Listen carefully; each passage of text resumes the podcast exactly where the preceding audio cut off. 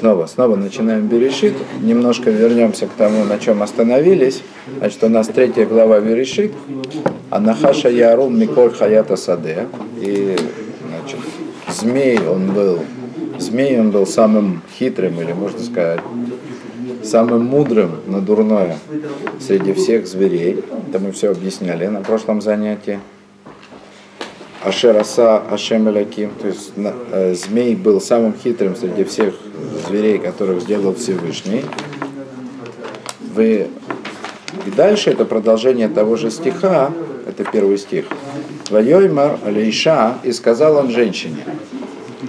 И сказал он женщине. То есть вот обратите внимание, очень важно, об этом уже говорили, что змей обратился именно к женщине. То есть это вот слабое звено. Авки Амар Лаким Лотахлу Миколь Эцагад. Как он сказал, неужели, или можно сказать даже, да, сказал всесильный не кушать от всех деревьев сада. Такое очень интересно. Во-первых, вот это Ав. Э, не то чтобы я мог его объяснить по-настоящему, да, но есть четыре места, где это сказано Ав. Да? Вот. И всякий раз, кто это говорил, тот плохо кончил. Это был Аман.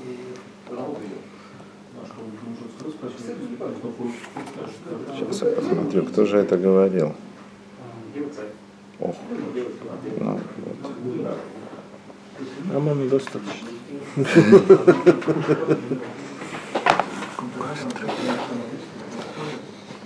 Юдбет? На странице Юдбет? Йод, йодбет, да? Юдбет. А, То.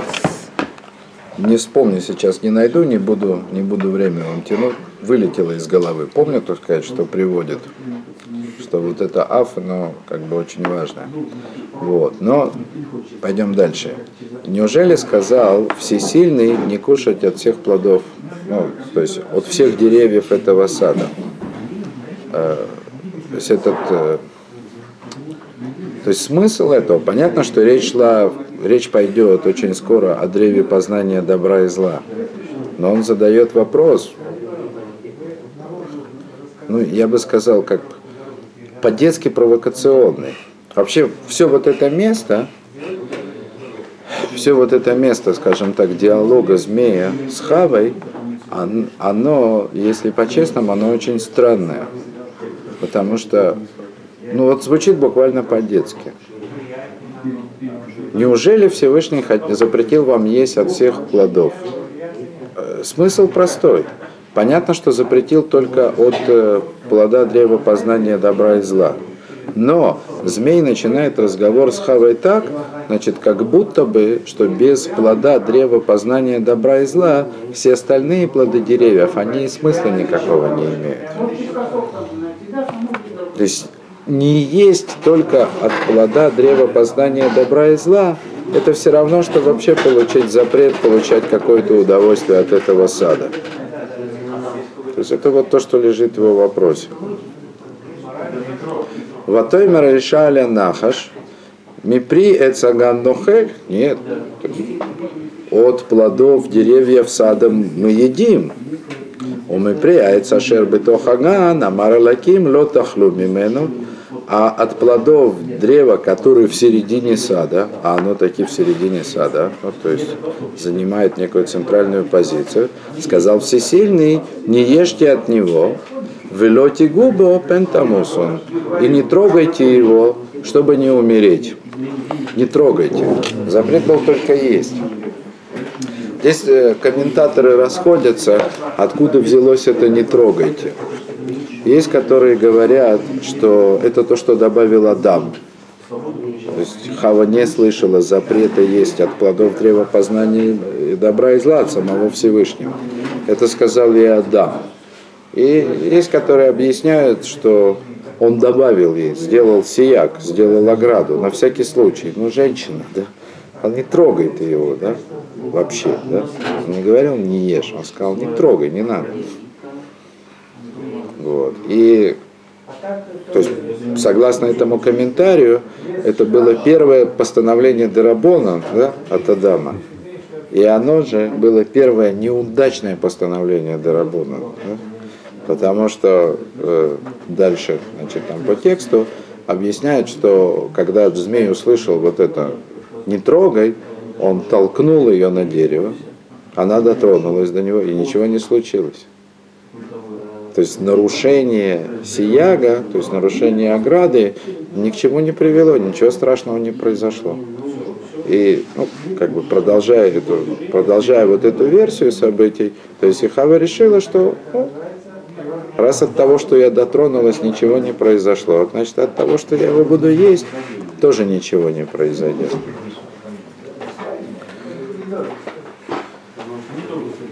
Вот. А есть, которые говорят, что это Хава, так сказать, сама сказала, не трогай. Да? Вот. То есть она сама от себя добавила, что это нельзя трогать, да? для того, чтобы, то есть понимала, то есть на самом деле было все наоборот, Хава понимала, то сказать, что сейчас речь идет о соблазнении, так она сказала, нет, даже трогать запретили. И пусть, так сказать, он уговаривает меня его потрогать, но о том, чтобы его есть, разговор вообще не зайдет. Велоти губо пентамусу. И не дотрагивайтесь до него, чтобы не умереть. Чтобы не умереть. Ваяй маранаха шалейша, когда и сказал змей женщине, ло мостамусом, не умрете. Смотрите, здесь удвоение. Я искал комментарии на это удвоение во многих книгах. Не во всех, конечно, во многих, но не нашел. И не нашел. Но я вам могу сказать такую вещь. То есть, согласно комментариям Талмуда, во всех э, в других местах, где упоминается смерть, в заповедях. Есть много заповедей, ну, то есть запретительных заповедей Всевышнего, значит, э, нарушения, за которые, ну, как бы, в нарушение за которые, в наказание за нарушение которых Тора обещает смерть. И это, и это бывает сказано двумя способами. Может быть сказано просто ямут, умрет, там, или умрешь, тот, кто совершит такое-то преступление. А есть подобное здесь удвоение моста мус, то есть смертью умрешь. Так вот, Талмуд это учит так, что э, смерть, то есть смертная казнь по суду, она существует только там, где сказано мост тамус, то есть смертью умрешь. Да? А там, где сказано просто ямут, это метаби и шамаем. То есть это, это не то, что человека надо будет убить за то, что он совершил, убить судом, а он будет после этого приговорен к смерти от небес. Вот.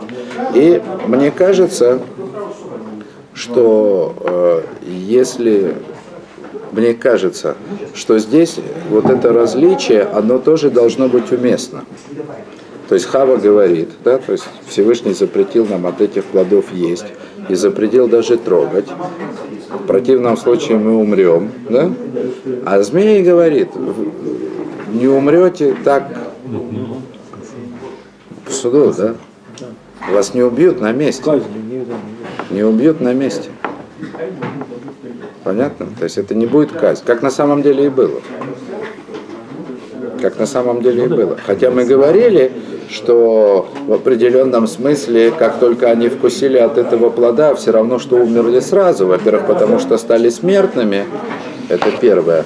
Во-вторых, когда-то я очень подробно объяснял, насколько отличается природа смертного человека от бессмертного. Помните? Смертный человек умирает не в конце жизни, он умирает постоянно.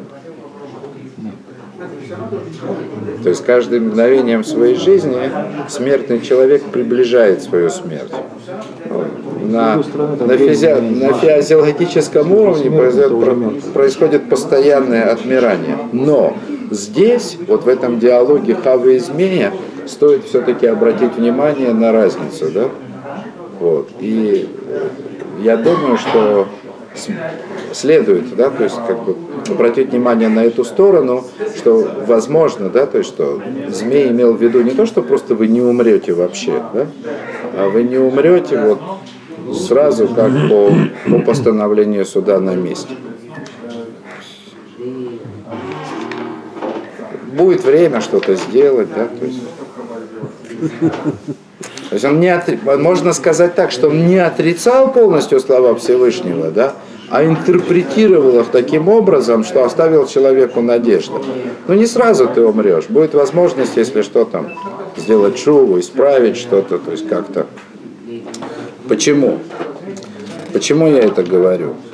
Потому что дальше, значит, ломос тамосом, не умрете смертью. Ки лаким бы йомахалхем мимену не вкаху эйнехем, ваитем кейлаким йодей вера. Потому что знает Всесильный, что в день, когда вы съедите от Него, откроются глаза ваши, и будете вы, как, э, как сам Всесильный, знающий добро и зло. Вот это вот надо, надо объяснять. Надо объяснять. Ки, ки. Потому что. Вообще-то слово ки в своем простом значении означает потому что. Хотя в Торе оно употребляется в другом значении. Ну, то есть как бы не по, по логике, да, повествование, вот это ки, оно должно связывать вот этот стих с концом предыдущего. Ло мостамусон, не умрете смертью, потому что знает всесильный, что в день, когда вы съедите, будете знать, ну, как бы будете, будете знать добро и зло. То есть по-простому это должно значить, что именно из-за этого вы не умрете, что будете, будете знать добро и зло. Хотя, конечно, опять же, по простому смыслу я опять я не нашел этого в комментаторах. Значит, а по-простому все комментаторы говорят это, что что вот это ки относится не, не, не к тому, что не умрете, а это ки относится к тому, что запретил. Запретил вам есть всесильный только из-за того, что знал, что будете вы как он. Опять, да? Опять. Э, вот такое объяснение этого стиха, оно опять нас возвращает к тому, что это выглядит детским диалогом. Ну, но даже если это Хава, даже если не Адам, сказать, что Всевышний вам запретил да, есть от этого дерева только из-за того, что он боялся, что вы станете ему равным.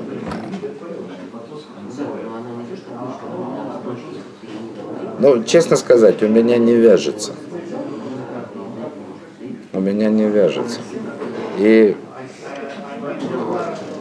я бы, хоть я еще не нашел ясного, понятного самому себе объяснения, я бы объяснял вот это ки, ну, то есть потому что именно как связь. Не умрете сразу. Мы исходим из того, что Хава придумывала эти сама, сама придумала э, вот эти ограничения, что и умрем, будем казнены, и что даже не, трогать не, не, нельзя. Не, не, не, не, не, не. То, что умрете, это был, это сказал Всевышний. Трогать Нет, единственное, что Хава говорил в таком плане, что будем казнены даже. Не то, что умрем, Нет, будем Хава не говорила. Трогать нельзя. Не, не, не, нет. Хава не говорила казнены. Смертью умрете. Нет, смертью умрете, это не умрете смертью, сказал змей. Хава сказала, Всевышний запретил нам есть плоды, чтобы мы не умерли. А змей, можно так сказать, он и как бы говорит, что даже если умрете, умрете не так, как ты могла бы подумать. То есть он как бы ввел вот это различие между просто стать смертным и умереть в тот же самый момент, как неотвратимое оказание за этот грех. Вот. И еще раз, я не уверен, это все немножко сыровато, да, то есть что я хочу сказать. То есть мне, мне кажется, наиболее логичный способ объяснения вот этого диалога, что змей говорит Хави, вы не умрете как бы в тот же день, не умрете сразу, потому что знает Всесильный, что тогда вы будете подобны ему, как бы знающие добро и зло. То есть вот это вот знание добра и зла, да, оно станет не только э, причиной смерти, но и возможностью от нее избавиться. И это возвращает нас, это возвращает нас к чему? К чему это нас приводит? Э, есть очень много теорий, ну, точнее, много разных как бы, вариаций на одну и ту же тему, что вообще грех Адамом, ну, здесь мы видим, что не Адам как бы был источником первым задумавшим грех, а была Хава. То есть вообще этот грех был задуман для того, что, не для того, чтобы нарушить волю Всевышнего, а наоборот, так сказать, что все это делалось для того, чтобы увеличить в конце концов славу Всевышнего. То есть, что, что есть в этом как бы очевидное преимущество, что человек становится знающим, знающим, что такое добро и зло. То есть это, об этом сейчас еще поговорим отдельно. То есть человек становится, становится знающим добро и зло. И тогда, когда он становится знающим добро и зло, его, его служение, оно становится намного как бы важнее, намного желания, в конце концов, для самого Всевышнего. Вот. Очевидно, что Рамхаль нигде не говорит ничего подобного. То есть он отрицает, наоборот даже, он отрицает любую пользу в конечном итоге, которую человек может э, получить от греха. Но он не отрицает, например, в книге Дат да, что в тот момент, когда человек захотел совершить грех, он не просто совершил этот грех, а он это объяснил это с точки зрения какой-то пользы. То есть как авемина, как ошибку человека, как то, чем он себя сам успокоил, это объяснение вполне годится. То есть человек уговорил себя, в данном случае Хава, да, то есть позволил уговорить себя совершить грех, потому что как бы ей показалось, что от этого будет дополнительная польза. От этого будет лучше. И это и говорит ей змей. Вы не умрете сразу, потому что будет от этого польза, то есть буквально, потому что знает Всесильный, что станете вы подобными Ему, знающие добро и зло. То есть будет из этой ситуации выход. На самом деле так и есть. То есть э, в том смысле, что э, смерть не окончательна. Действительно, у Адама и Хавы оказался выход, и в конце концов этот грех будет исправлен окончательно. Другое дело, что в этом нет никакой прибыли. В этом нет никакого преимущества, нету никакого смысла. И вот что значит нет никакого смысла. Э, Йодетов вера. Вот сейчас я хочу разобрать что такое знающий добро и зло. Прежде всего здесь появляется понятие добро и зло. И тут Рабейн Убхай, от имени Рамбам, то есть фактически Рамбам, да, э, он объясняет, что, что произошло в результате греха. Значит, Рамбам говорит такую вещь, что до того, как человек вкусил от плода древа познания добра и зла, понятие добра и зла для человека вообще не существовало существовало понятие эмет вешекер, правда и ложь. То есть была правда, то есть это то, что он должен был делать, то есть были истинные, да, истинные поступки. Это, допустим, есть от всех плодов, да, там, от плодов всех деревьев, и не есть от этого, да? а съесть от этого плода это было бы ложью. В тот момент, когда он съел, это стало добром и злом. Что это значит? Что это значит? Это значит, это значит прежде всего, что отношение человека к, к заповеди или к ее нарушению, то есть к воле Всевышнего ее нарушению, было чисто интеллектуальным до греха. То есть у человека не было никакой эмоциональной заинтересованности в том, чтобы этот грех завершить. У него не было эмоций. Не учитывал. Помните, как Рамхаль объясняет, грех Адама подробно расписывает грех Адама в книге Дат Твунот. То есть он говорит прежде всего, что некая идея зла в Ганейдане уже существовала. Ну, мы это видим. То есть идея зла у нас выражается в змее, который здесь соблазняет, и в древе, которым, которым он соблазняет. Вот.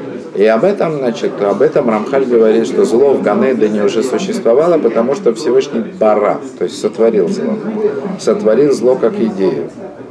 Дальше он говорит про человека, что того сотворенного зла, сотворенного как идею, в принципе было бы достаточно для испытания человека, потому что, говорит Рамхаль, Адам квар раа, выцейэр тара. То есть он увидел это зло, которое сотворил Всевышний, и он представил себе, что это такое.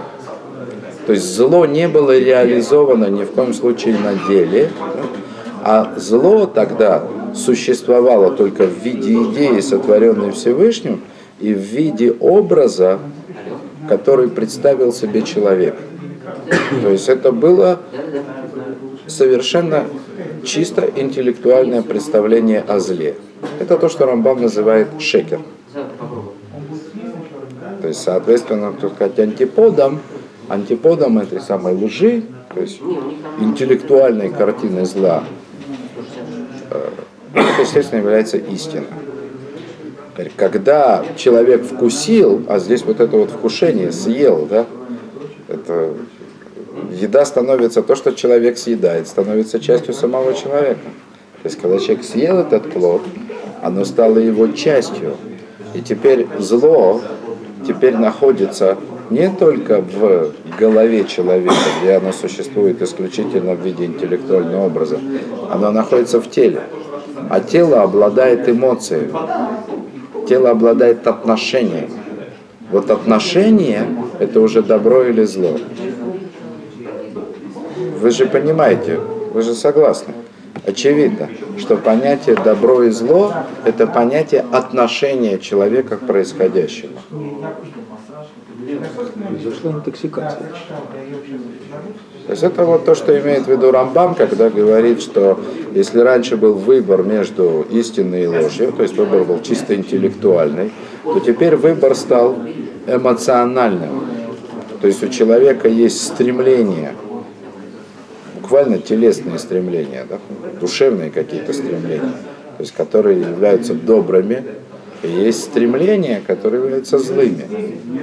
И эти стремления, устремления человека, они, они перемешаны между собой таким образом, что разделить между ними трудно.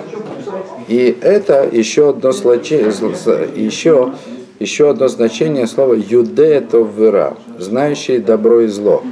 А, Обратите внимание, да, значит, что в Торе соединение или соитие называется тем же словом. Авраам едает Сара, познал. Есть соединение. да. То есть не просто человек соединился да, с добром и злом, а еще в самом человеке добро и зло они соединились. Так что между ними теперь нужно производить какое-то разделение.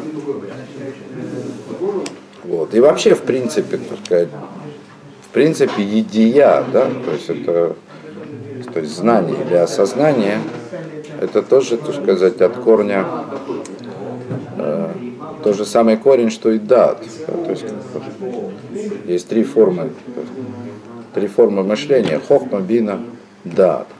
Дат это, э, это тот образ мышления, то есть тот тип мышления, который связан с конкретными действиями, то есть который выражает уже э, мыслительную деятельность в связи, так сказать, в связи человеческого разума с его телом, с его поступками. Абстракция пускай. Да, совершенно верно, совершенно верно. В действии, да, естественно. А эмоции, да, то есть эмоциональное отношение, оно является как раз связующим звеном между абстрактным просто знанием и, э, и конкретными устремлениями человека к действию. Стремление это желание. Да, конечно. Конкретно желание. Конкретно желание. Конкретно желание. То, Давайте на этом остановимся.